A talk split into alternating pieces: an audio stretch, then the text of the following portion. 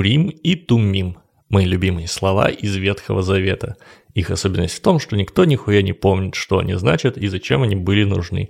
Очевидно, это была какая-то херня, которой пользовались древние священники. Но что это за нахуй такой Урим и Тумим, никто не знает.